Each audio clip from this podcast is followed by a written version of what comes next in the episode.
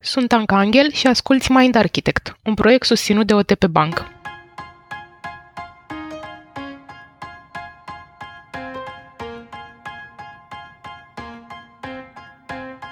Una dintre funcțiile de bază ale creierului este să rețină lucrurile care chiar contează pentru tine, adică cele care au o miză pentru elefantul tău. Acesta este și motivul pentru care îți amintești cu ușurință ce ai făcut anul trecut de ziua ta, dar nu și ce ai făcut, de exemplu, miercurea trecută. În episodul de azi discutăm despre învățare și despre ce ai putea face pentru a facilita acest proces, chiar și în condițiile în care informațiile pe care călărețul încearcă să le rețină nu sunt atât de relevante pentru elefant. Paul, vreau să deschid acest episod cu o poveste personală. Eu am fost un student care a avut uh, cam două tipuri de note, fie 5, fie 10, toată facultatea. Și asta m-a făcut pe mine să mă gândesc la modul în care învăț eu lucruri și m-a făcut să mă gândesc în sensul în care am constatat că peste tot unde îmi plăcea materia și sau îmi plăcea profesorul, învățam mult mai ușor. De ce se întâmplă chestia asta? Care e treaba cu învățatul? E, mi-a apăsat relatedness pozitiv cu povestea asta, pentru că eu n-am fost așa la toate materiile, dar am, am avut cel puțin câteva, cum ar fi matematica, unde eu aveam 4 și 10. Deci rezonez, empatizez foarte bine și eu am ales, de exemplu, să dau bacul la istorie, pentru că profa mea din uh, liceu, care sper că într-un fel sau altul ascultă podcastul ăsta și dacă l-ascultă, te pup, Roxana, mi-a zis la o lecție că eu, aș, eu am minte de istoric și mi-a apăsat statut pozitiv. Elefantul a zis, mie îmi place istoria, că știți că elefantul e o vietate simplă, puternică, care ia decizii când butoanele alea sunt apăsate bine. Și deși mie așa, analitic, vorbind cu călărețul geografia, care era cealaltă opțiune, mi se părea o materie mai putilă în lumea reală decât istoria, am dat la istorie pentru că mi-a plăcut foarte mult de ea, de faptul că a văzut potențial în mine și mi l-a și adresat, mi-a apăsat statutul ăsta pozitiv. Deci, dragule, ca să răspund la întrebare, cred că lucrurile pe care le învățăm cu drag sunt lucruri în relație cu care elefantul nostru are o miză. Lucrurile pe care nu prea reușim să le învățăm sunt lucruri pe care călărețul profesorului sau, mă rog, șefului sau soției sau soțului sau cine încearcă să ne învețe lucrul respectiv, călărețul lor încearcă să bage informație nouă în călărețul nostru dar elefantul nu are niciun fel de interes. Și atunci merită poate dată o definiție despre ce înseamnă să înveți. Eu citesc o carte zilele astea care mi se pare fascinantă până acum, se cheamă How We Learn. Cum învățăm, e scrisă de un neurocercetător uh, francez pe care îl cheamă Stanislas D-H-E-N-E. Stanislas D-H-N, D-H-N, nu știu cum să pronunțe numele lui ca lumea. Și omul, chiar la începutul cărții, dă o definiție foarte faină, zice așa, că în științe cognitive, uh, ei spun că învățarea constă în a forma un model intern despre lumea exterioară. Forming an internal model of the world. Deci, practic, ce face creierul nostru când învățăm ceva e că în baza unor experiențe trăite, realitate și văzute și percepute, construiește în interior un model, o matriță suficient de abstract și vă mai aduceți voi aminte cine s-a ocupat cu partea asta abstractă? Întrebare, Fulger. Călărețul. Yes, călărețul care se ocupa cu învățarea abstractă, cu gândirea abstractă. Deci construiește un model care poate fi refolosit într-un context nou. Și încă de aici noi putem să ne legăm de un episod din sezonul 1 când am vorbit despre memorie implicită, explicită, respectiv călăreț explicită, elefant implicită, că și învățarea are două categorii sau două tipuri. E învățarea asta foarte repetitivă și prin asociere și sau fizică pe care o face elefantul, unde nu trebuie un model abstract, trebuie pur și simplu să repezi de suficiente de multe ori lucrul respectiv, cum ar fi mersul pe bicicletă, notul, plecatul de pe loc la o mașină cu schimbător manual și așa mai departe. Și mai învățarea superioară care pe noi ne-a făcut până una alta specia dominantă, pe care o face călărețul, care constă în a crea modele abstracte despre lumea din jur și a le folosi în situații viitoare. Aici dau un ultim exemplu și dau microfonul la voi. Uite, un exemplu bunicel în sensul ăsta e când un copil începe să înțeleagă ce înseamnă familie sau iubire. Hai să zicem cu familie. Prima dată, familia înțelege că sunt mama și cu tata, că sunt persoanele cele mai apropiate și dacă, îi spui noi, dacă părinții îi spun noi suntem familia ta, copiluțul asociază cuvintele, cuvântul familie, cu exponenții ăștia doi, mama, tata. Dar după aia mai încolo apare un nivel de abstract superior în care înțelege că stai un pic, familia înseamnă și bunica și bunicul și vărul meu și fratele meu și așa mai departe, dacă are un frățior. Și a apărut alt strat și s-a extins definiția asta abstractă, modelul intern numit familie cu care el uh, încearcă să clasifice realitatea. Și după aia, când crește, poate în adolescență, în, în uh, viața adultă, citește citatul la drăguț care zice că prietenii sunt familia pe care nu o alegem, are prieteni apropiați pe care poate într-un moment din ăsta, nu știu, de drag, de apropiere, de vulnerabilitate, le spune, băi, voi sunteți familia mea și vă iubesc. Și iată cum de la o definiție foarte, foarte simplă și abstract, adică simplă, abstractă, dar simplă la început, am ajuns să avem o definiție abstractă mult mai inclusivă, cu care el poate să clasifice mai multe persoane și să înțeleagă relații din ce în ce mai complexe. Asta ar fi așa foarte, foarte pe scurt, ideea cu uh, cum învățăm. Păi uh, e chiar foarte interesant uh, subiectul ăsta, pentru că noi fiind români, uh, mie îmi place să glumesc câteodată eu am făcut și creșă, știi? Adică am început procesul de școlarizare de la 2 ani și l-am terminat pe la 20 și ceva de ani și pentru mine a fost un proces foarte traumatic. Eu când am ieșit din facultate, în ultima zi de facultate, am, mi-am promis că nu mă voi mai întoarce în școala românească a trebuit să mă întorc după diplomă la un moment dat. Așa. Dar uh, ce voiam să discutăm un pic apropo de, de partea asta cu învățarea, tot o recomandare de la tine în pregătirea acestui episod e altă carte care se numește Make It Stick, știința, Foarte faină. știința învățatului cu succes, uh, scrisă de un tip pe care îl cheamă Peter Brown, care carte eu am vibrat foarte bine, apropo de ce ziceam un pic mai devreme, că învățatul ăsta mi s-a părut foarte traumatic. De ce? Pentru că el zice așa în cartea lui că, practic, mindless repetition does not build memory. Cu alte cuvinte... Adică școala dacă, românească. Școala românească, exact. Dacă tot repeți fără să te gândești la ceea ce repeți, practic nu construiești memorii. Al doilea principiu care are și mai mare impact uh, și care seamănă foarte bine cu modul în care am uh, crescut noi învățând, uh, fluența nu este același lucru cu înțelegerea.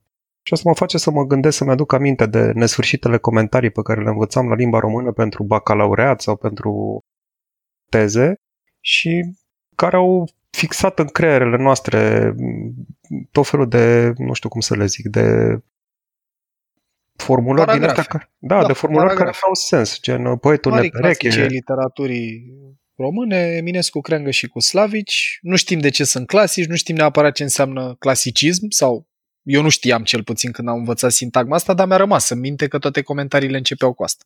Uh-huh, uh-huh. Al treilea lucru pe la care, care mi s-a părut foarte interesant în cartea asta este că tipii ăștia susțin, ăștia care au scris cartea, că creativitatea și cunoașterea nu sunt separate. Adică nu poți să fii creativ dacă mai întâi nu cunoști. Uh, exact. Și asta mi se pare un principiu foarte bun. De, de ce? Să le luăm pe rând.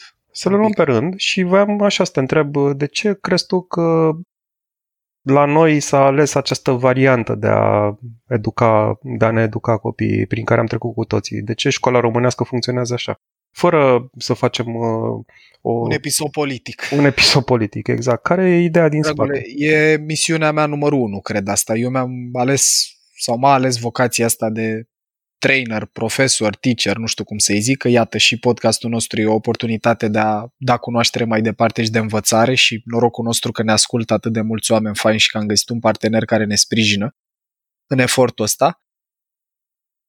Învățarea, dacă ne gândim un pic când a început să aibă loc într-o manieră, cum să zic eu, structurată și sistemică, așa, adică învățarea, școala plătită din taxe, din taxare publică, din a apărut un minister al educației, dacă vreți, nu doar în România, ci în toat, mai toate țările, a apărut în jurul Revoluției Industriale. E un discurs foarte mișto al unui profesor din Marea Britanie pe care îl cheamă Sir Ken Robinson, are și titlul nobiliar, om a făcut cercetări fix în zona asta, intersecția între educație și creativitate. Și are cel mai vizualizat discurs de la TED al tuturor timpurilor. În 2006 l-a ținut, se cheamă Do School Skill Creativity, cu semnul întrebării, acum răspunsul e cu punct, sau cu semnul exclamării, nu mai e cu semnul întrebării cum a pus-o el atunci. Și Ken în, în, cartea, în uh, discurs, scuze, și și în cărți, mă rog, dar în discurs în mod particular, aduce în discuție aspectul ăsta foarte clar și logic și spune că educația publică a apărut în jurul Revoluției Industriale ca să servească nevoile Revoluției Industriale. Când aveai nevoie să înveți o masă de oameni să scrie și să socotească.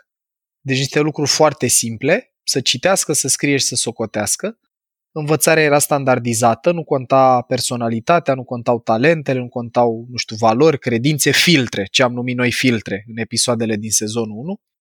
Conta ca un grup mare de oameni să poată să facă și să înțeleagă aceleași lucruri.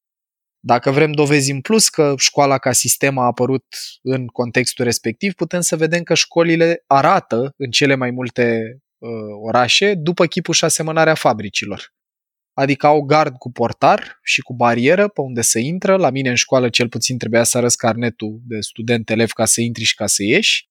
Ai clopoțel care sună ca la fabrică, când poți să ieși rapid la pauză, care sună înapoi când trebuie să intri înapoi la bancul de producție.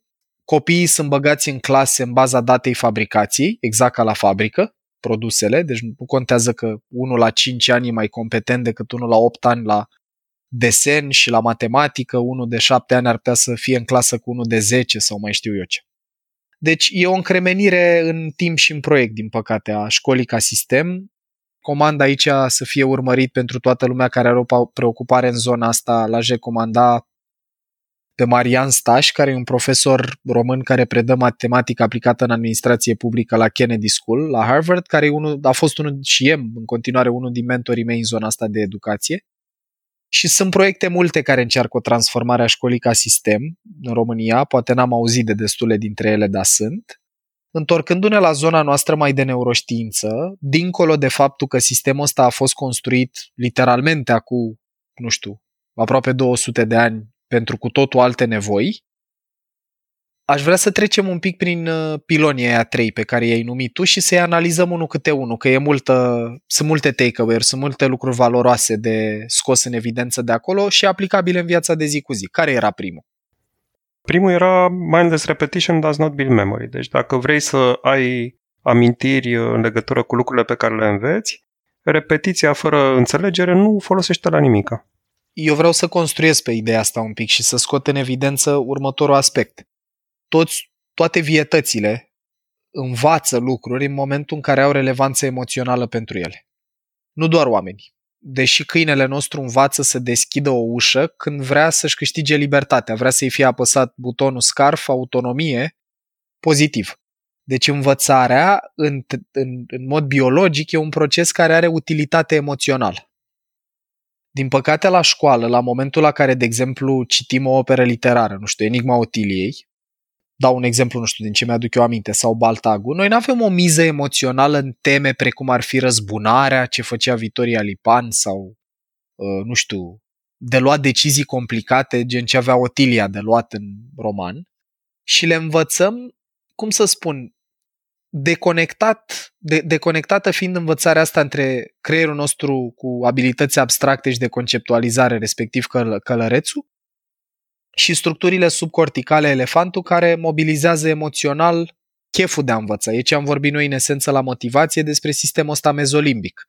Elefantul declanșează motivația, cheful, drive-ul, călărețul așează drumul, construiește strategiile de învățare.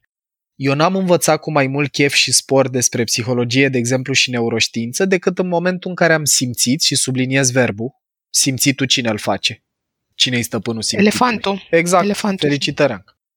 N-am învățat cu mai mult chef și spor psiho și neuroștiințe decât în momentul în care au început să aibă utilitate practică în viața mea, să-mi îmbunătățească relația de cuplu, să mă ajute profesional să am mai mult impact în, în training sau în coaching, să, nu știu, învăț oameni și să schimb comunitatea din jurul meu ajutându-i să se înțeleagă mai bine, deci e nevoie de o motivație emoțională.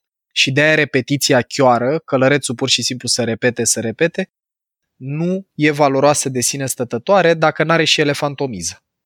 Care era al doilea? Fluența nu e același lucru cu înțelegerea și mă gândesc că degeaba înveți poezii pe de rost, e important și să le înțelegi Aici sensul. e foarte mișto ideea asta și foarte subtilă pentru că în esență poți să memorezi pe termen scurt un text și subliniezi ideea de pe termen scurt că în momentul în care ai dat teza sau am dat bacul am uitat instantaneu pentru că fluența nu se leagă neapărat de următorul aspect, ca învățarea să aibă impact. Trebuie să legi lucrurile noi pe care tocmai le descoperi de lucruri pe care le ai deja în memorie sau în minte și preferabil de care spase emoțional. Că dacă ai, de exemplu, o pasiune, deci iară mă leg de importanța asta de a te activa emoțional, dacă ai o pasiune pentru fitness sau nutriție sănătoasă, în momentul în care citești sau vezi un articol pe Facebook sau citești o carte sau asculți un podcast care îți dă un pic de informație nouă în jurul pasiunii, să lipește instantaneu de memorie pentru că se leagă, apar conexiuni între ideea aia nouă și ceva de care spase deja emoțional. E o învățare stratificată, dacă vreți. A mai apărut un element. Să zicem că eu sunt, nu știu, am o pasiune pentru mașini și citesc un articol despre diferența între niște motoare. Păi eu cu pasiunea mea pentru mașini și cu ce știu despre ele pot instant să fac o conexiune. A, păi stai un pic că motorul ăsta e pe Ford-ul ăla care îmi place mie, care accelerează foarte repede a, și motorul ăsta e pe, nu știu, Lexusul ăla, care are altfel de cutie de viteze și acum înțeleg de ce e mai fiabilă, dar nu sună la fel de bine ca Ford. Dacă, dacă stau să mă gândesc, acest al doilea principiu cred că are legătură un pic și cu analfabetismul funcțional, știi? Exact, exact despre asta e vorba. Se leagă frumos că analfabetismul funcțional e fix hiba asta, călărețul n-a înțeles ideea abstractă cât să o poată folosi și în circunstanțe viitoare, ci pur și simplu a reușit să trimită în memoria pe termen scurt niște informații până când trebuie să le recite cu fluență la următoarea ascultare. Înțelegerea profundă, asta care îți dă practic gândire critică și exact ce spune Stanislas în How We Learn, capacitatea de a folosi modelul ăla abstract în situații viitoare, presupune un pic de timp de reflexie, spațiu și timp pentru reflexie și să legi ce ai învățat de ceva de care ai trăit, de, de ceva ce ai trăit. Că în, în, în, cu totul altfel înțelegi, de exemplu, dilemele lui Felix sau ale Otiliei din uh, Enigma Otiliei, când ai trăit o dezamăgire în dragoste sau o decizie complicată sau, nu știu, o deziluzie, versus când citești sau asculți asta pentru prima dată și n-ai un corespondent emoțional. E ca și cum am vorbit în podcast despre niște lucruri care n-au niciun fel de relevanță emoțională pentru oameni. De exemplu, n-am dat exemple. N-am povesti despre lucruri de la birou sau de acasă. Am avea doar o prezentare neuroștiințifică a unor părți din creier și ce fac ele.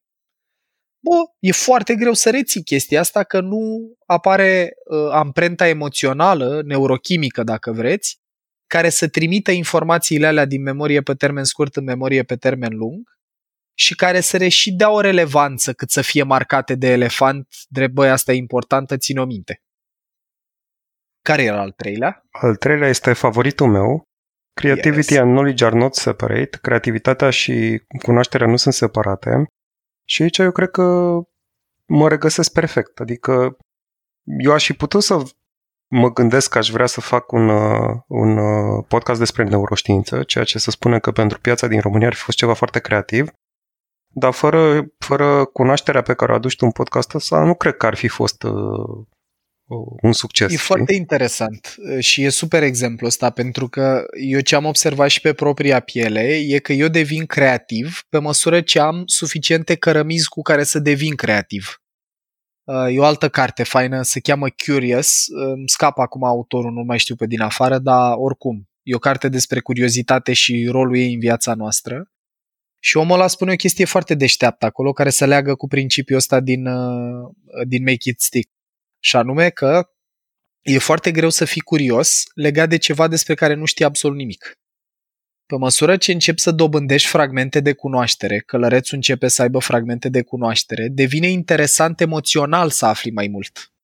E ca la romanele polițiste sau la filmele bune care ți arată niște fragmente din poveste și apare acolo o eliberare de dopamină în anticiparea momentului când o să legi punctele între ele.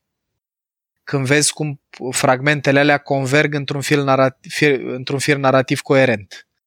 Deci e nevoie pentru că, zic asta pentru părinții care ne ascultă sau pentru managerii care își doresc ca oamenii lor să devină curioși și să învețe lucruri noi.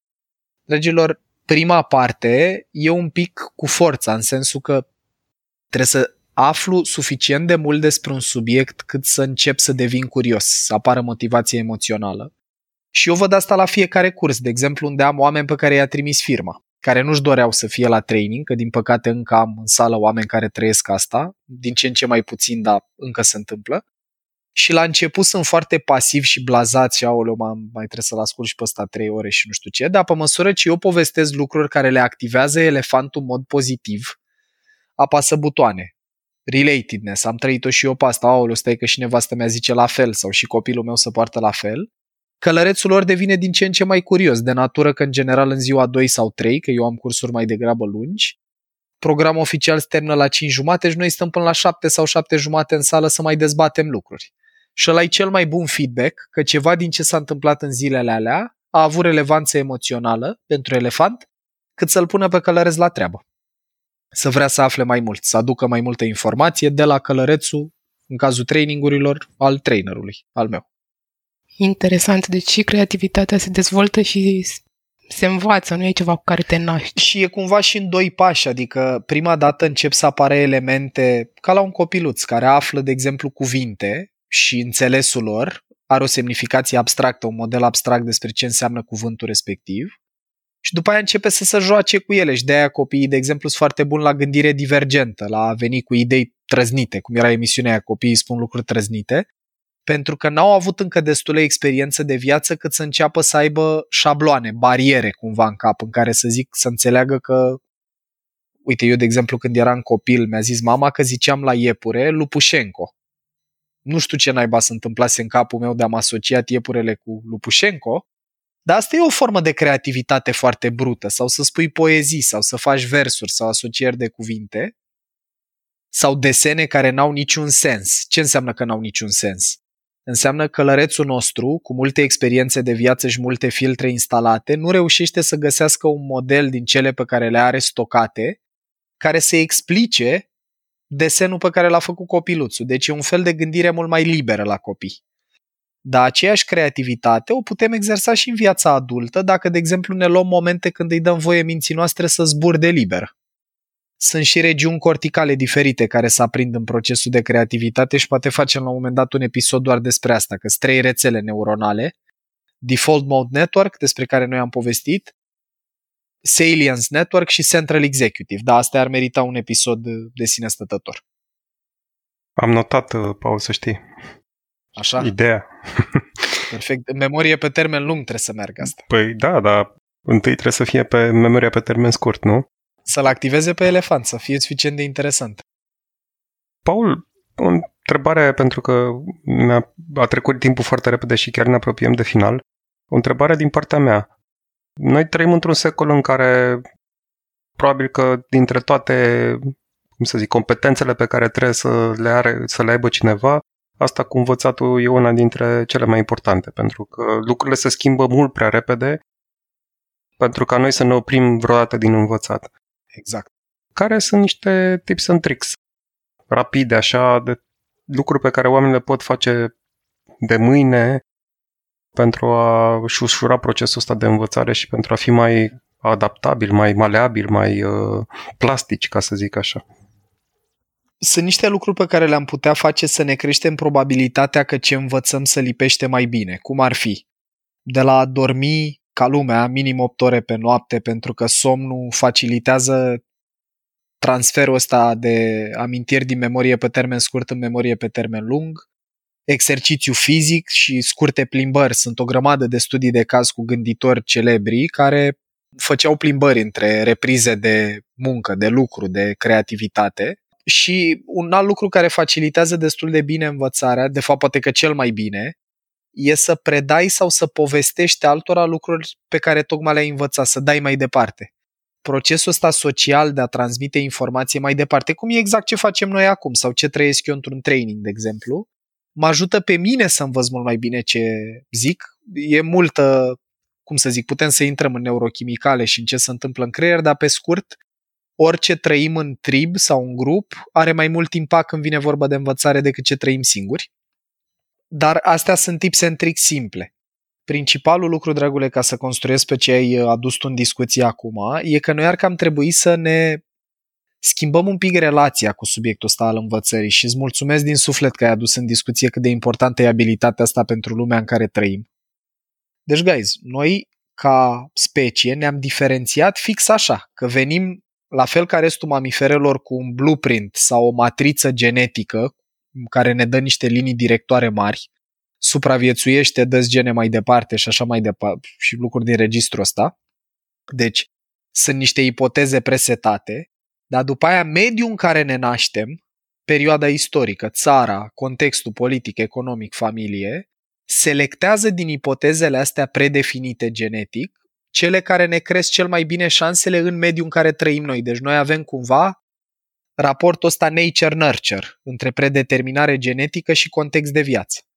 La noi cel mai nasol lucru, mai ales în România, e că din cauza sistemului ăstuia educațional foarte antagonizant emoțional în relație cu subiectul învățării, noi ajungem să asociem școala, care e frate în dicționar cu învățarea, dacă vreți, cu ceva rău. Elefantul nostru ajunge să simtă foarte intră repede în poziții defensive, trăiește deturnări emoționale rapide când îi se predau lucruri. Eu cred că cel mai mișto lucru pe care îl pot face companiile și părinții pentru copiii respectiv angajați este să le schimbe relația cu a învăța. Să avem din ce în ce mai multe contexte de învățare în care să ne simțim bine unii cu alții, în care să, când suntem trimiși, de exemplu, la training, să primim și noi liber măcar o zi de la mail-uri și telefoane, să nu se aștepte să răspundem clienților sau colegilor în ziua aia. Știu că fluier în biserică, dar e foarte greu pentru călăreț să poată să integreze cunoștințe noi când elefantul e disperat să-și păstreze locul de muncă și să-și plătească creditul, că dacă ratez mail-uri am scandal cu managerul și îmi pun prioritățile emoționale importante în pericol. Deci cred că ar putea să fie la propriu transformațional să avem conștient ca părinți, manageri, prieteni, parteneri de viață, focusul ăsta pe a schimba relația celor din jurul nostru cu învățarea. Învățarea să devină o abilitate mișto și apreciată, nu un lucru pe care îl faci de nevoie în pauzele de la serviciu sau de la, nu știu, memoratul lucrurilor pe care trebuia să le memorăm ca să luăm note mari. Și un exemplu foarte simplu și închei. Uite, mie, de exemplu, tata, când eram la școală, mi-a zis ceva foarte eliberator emoțional. Mi-a zis, bă, pe mine nu mă interesează ce note ei, mă interesează să nu mă faci de râs, adică să treci, mă interesează să înveți lucruri relevante pentru tine. Și eu cred că am reușit să supraviețuiesc liceului fiind foarte bun la calculatoare. Instalam sisteme de operare la școală, pentru colegi, adică eu am reușit să câștig foarte mult capital social-emoțional, dezvoltându-mi o competență relevantă pentru elefantul meu cu sprijin din partea părinților, care na, n-au pus presiune excesivă. În mod particular tata, mama avea un elefant un pic mai speriat în jurul temei astea cu școala, dar asta e o chestie foarte practică. Și iată, e o, e o, e o temă care mie mi-activează elefantul, deci vă mulțumesc că ați îndurat. Paul, mulțumim foarte mult, foarte fain. Cu cel mai mare drag. Ai ascultat un episod din Mind Architect, un podcast al lui Paul Olteanu și al invitaților lui, Anca, Tudor și Dorin. Mind Architect este o producție broadcast și poate fi ascultat pe Spotify, iTunes sau oriunde asculti podcasturi. La Mind Architect contribuie cu vocea lui și Vlad Bogos. Abonează-te la podcast pentru episoadele viitoare, iar dacă vrei să ne susții pentru a continua producția acestui podcast, intră pe mindarchitect.ro în secțiunea Donează sau dă-ne un share în rețeaua ta.